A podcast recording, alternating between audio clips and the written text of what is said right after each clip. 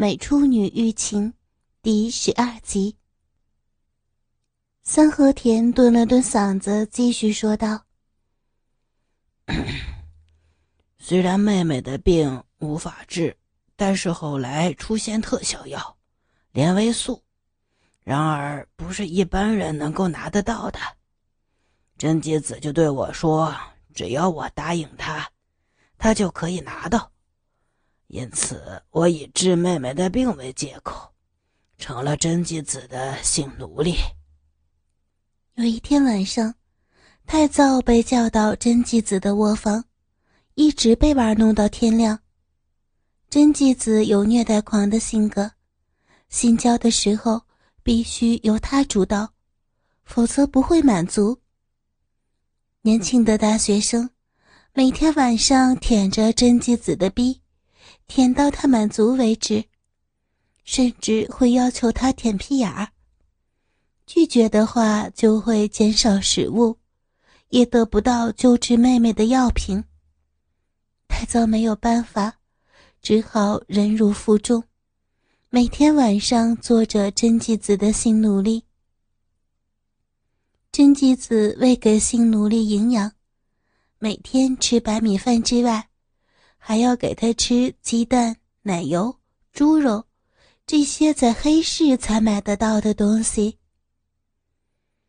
唉，不然的话，我可能早就累死了。可见征继子的要求是多么残酷呀！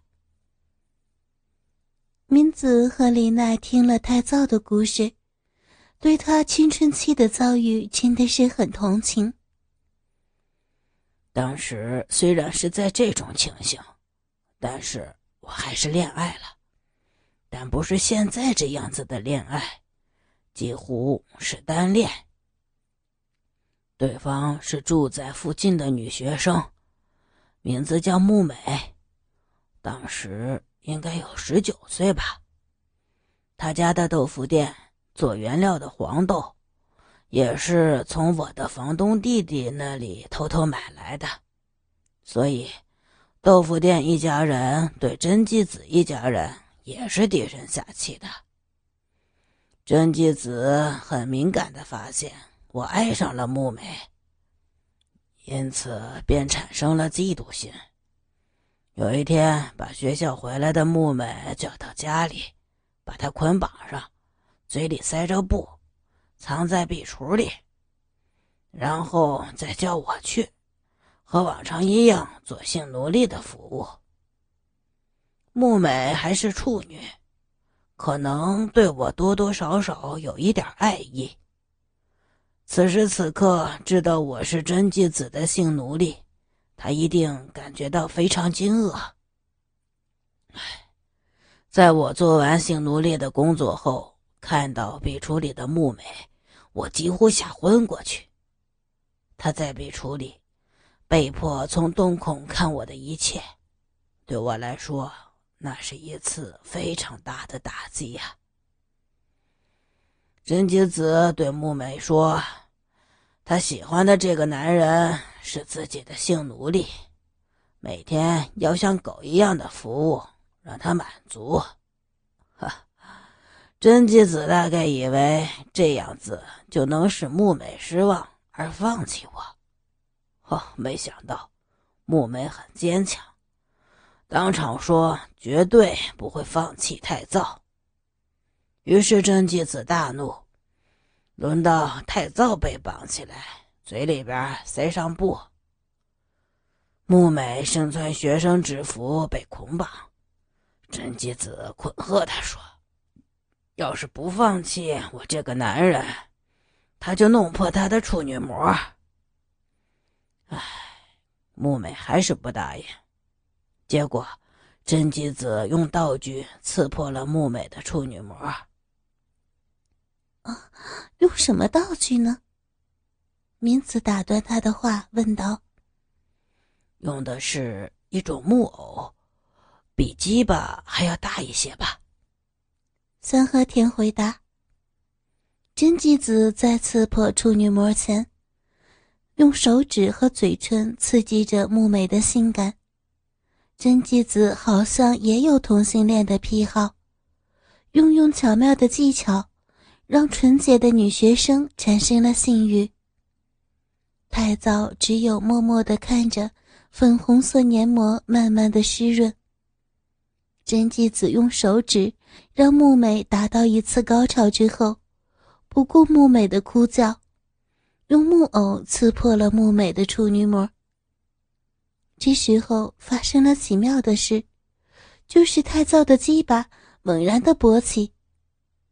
在此之前，可以说被真纪子完全吸干，不会留一滴精液。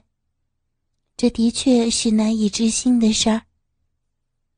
哟，我凌辱你喜欢的女孩的时候，你竟然能够硬啊！哈哈哈哈真纪子嘲笑着太造，也得寸进尺的发挥虐待狂本能，让赤裸的被捆绑的太造盘腿而坐，然后让流出破处鲜血的木梅骑在太造的腿上。两个人的嘴都被塞住，不能说话。此时的木美穿着学生制服和黑色的学生袜，就这样强迫两个人结合。最后，太造在十八岁少女的肉体里射精。哦，我明白了，刚才做的事儿和我穿的衣服，都是在回忆木美小姐的呀。听到林奈这么说，太糟点点头。是的，从那天开始，连木美也变成真吉子的奴隶了。因为要拿到黄豆，木美也不能反抗真纪子。真纪子也有奇妙的力量，可以控制我们两个人。唉，太糟说到这儿，深深的叹了一口气。他和真纪子木美的关系，在爆发寒战的第二年结束。战争的需要，使日本的景气复苏。太造也不用靠真纪子就能活下去了。后来真纪子再婚，太造离开房东的家，木美据说也嫁了人，成为平凡的家庭主妇，但实情不详。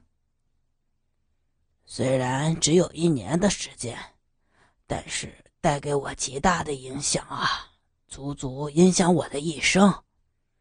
首先是看到女学生的制服就会兴奋，女人的同性恋也会使我激动，所以有了校长的地位后，也会偷偷的去看脱衣舞什么的。真纪子看到太早没有精力的时候，就用木偶或黄瓜等等东西插入到他的屁眼里。奇妙的是，这样一来。太燥就能猛烈的勃起，以为不可能射精，也会射精。他和木美性交，真纪子就用木偶操着他的屁眼，这是太燥最能兴奋的信息。哦，原来如此啊！那在今天夜里，我们两个人会让老师的愿望得到最大的满足。明子和林奈说完，就为使太造兴奋而开始穿衣服。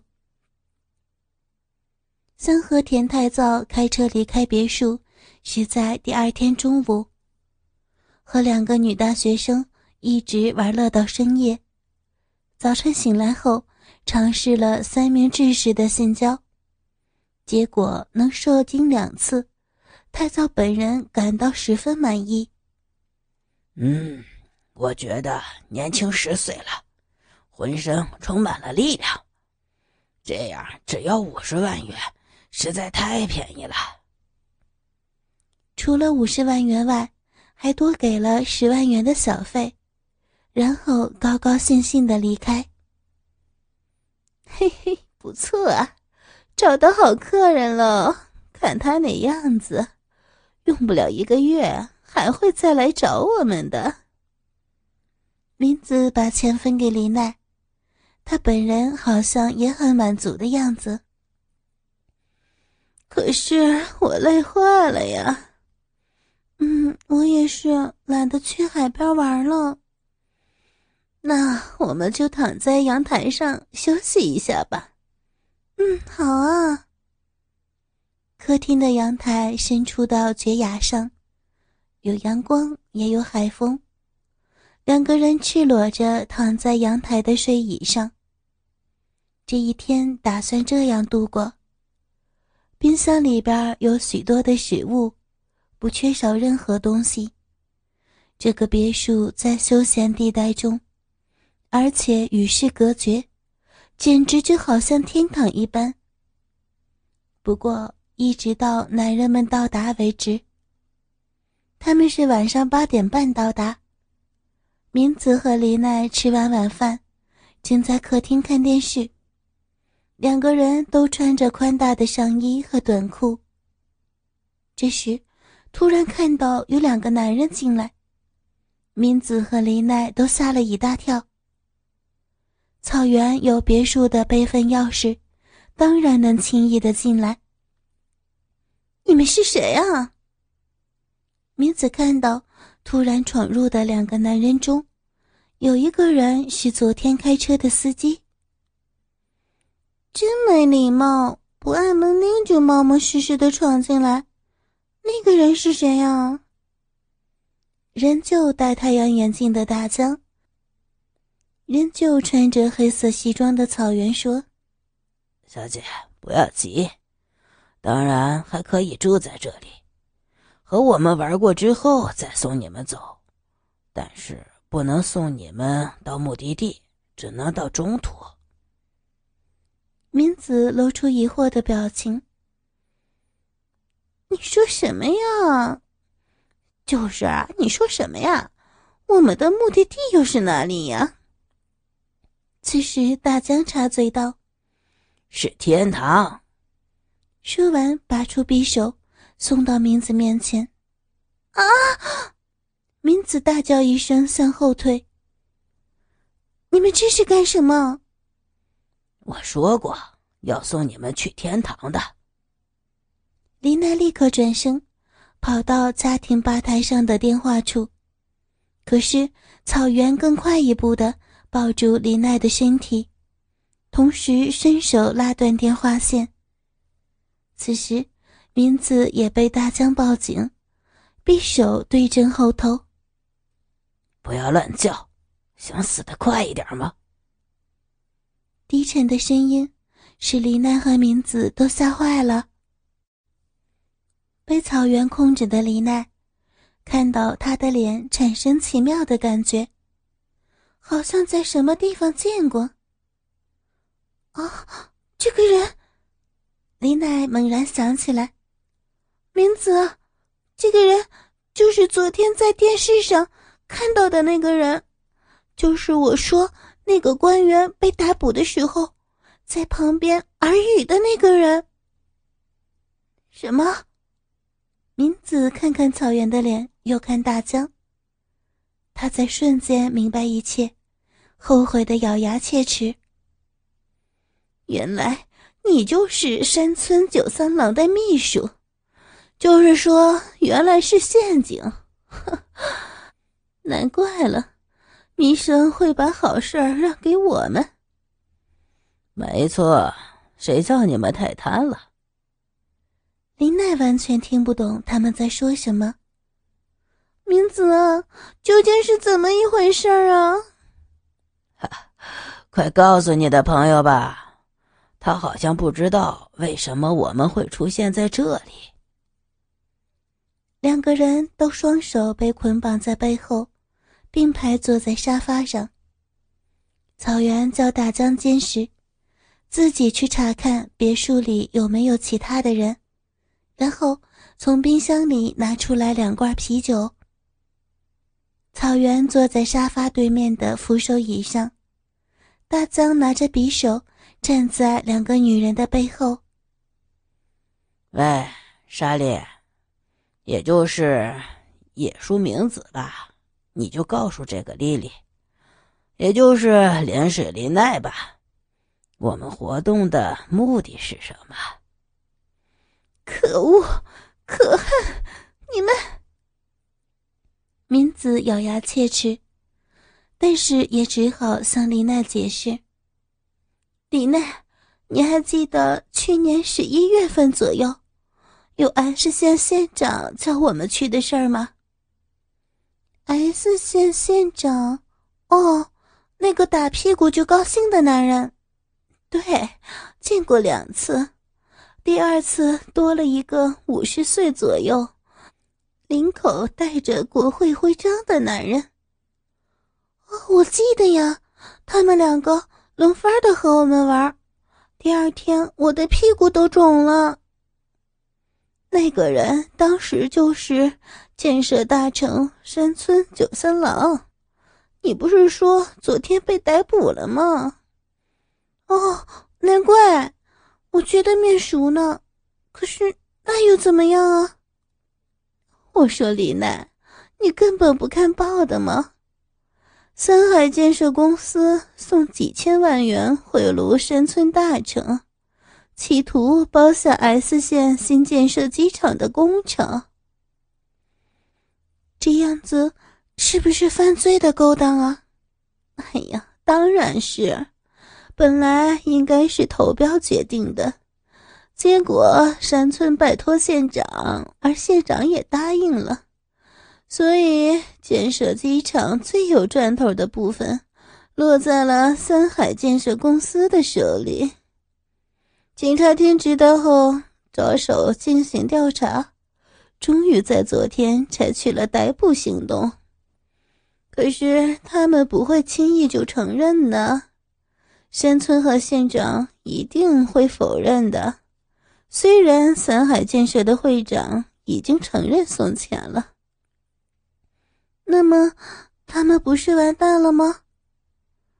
还有一个方法，就是山村和县长都坚决说没有见过面，也没有受过请托，拿不到证据，检察官也就无可奈何了呀。可是收到钱了。可以坚持说，以为那是政治现金不就行了？可是这些事情和我们有什么关系呀？我说李奈，你是傻的吗？你还不明白呀？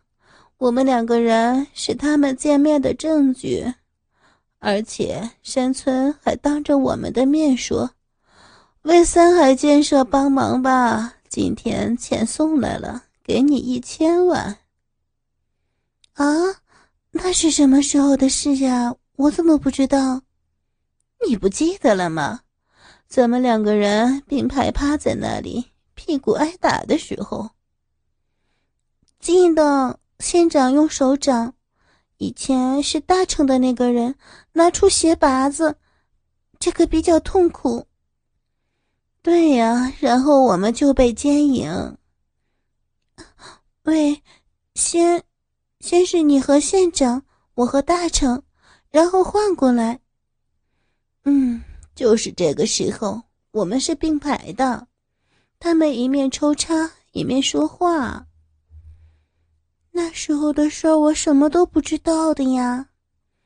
你呀，因为强烈的快感快要昏过去了，我倒是记得一清二楚。原来如此啊，这是说。此时，脱下上衣，松开领口的草原开始说话了：“你们就是证人。东京地检署下令，就是把地皮反转过来，也要找到你们。”什么？我不要！我不要作证！林奈露出恐惧的表情。你也许如此，但不知这位小姐如何。我也不要作证，因为作证的话必须说出我们所做的事情。话是不错，既然你们拒绝作证，但只要你们被发现，老板的政治生涯就完了。花钱买大学女生，还和县长龙番的做变态游戏，一旦这事儿公开，妇女联盟一定一阵骚动。明子和林奈互望，没有说话。况且，明子不是简单的丫头，知道自己掌握调查和审判的关键时，而且已经知道了，绝对会开口要钞票，也就是恐吓。不，那种事儿我从来没有想过。明子大叫。此时，大江说：“你胡说吧你！你一直很注意我们的动静，所以始终避开和老板或县长有关的人可能相遇的场所，因此费很大心力才找到你。”林子想到这一段时间的情形。从今年春天开始，他就选择客人，不似以往钱多就好，从来不问对象。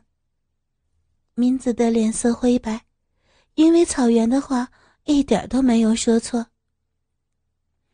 实际上，我们也很着急，因为你们两个人像定时炸弹，要是不快点解决，砰，总有一天会爆炸。所以，这位先生就出马了。草原指了指站在他们身边的大江，他呢是找人的行家，以前担任刑警，很能干，对嫌疑犯极度凶暴，尤其喜欢折磨女人，因此才被开除。不过，我的老板看上他的本事，只要有棘手的事儿。必定找他出马。明子和丽奈互望一眼，记得两三年前，警察局有一个残暴的警官，询问疑犯的时候总是拳打脚踢，对年轻的女性还会剥下衣服羞辱，以致引起人权问题。原来这个刑警就是他。草原卷起袖子。意外的露出长毛，是肌肉体质的人。说起来，我也不讨厌那种做法。脸上露出残忍的笑容，让明子和黎奈升起一股凉意。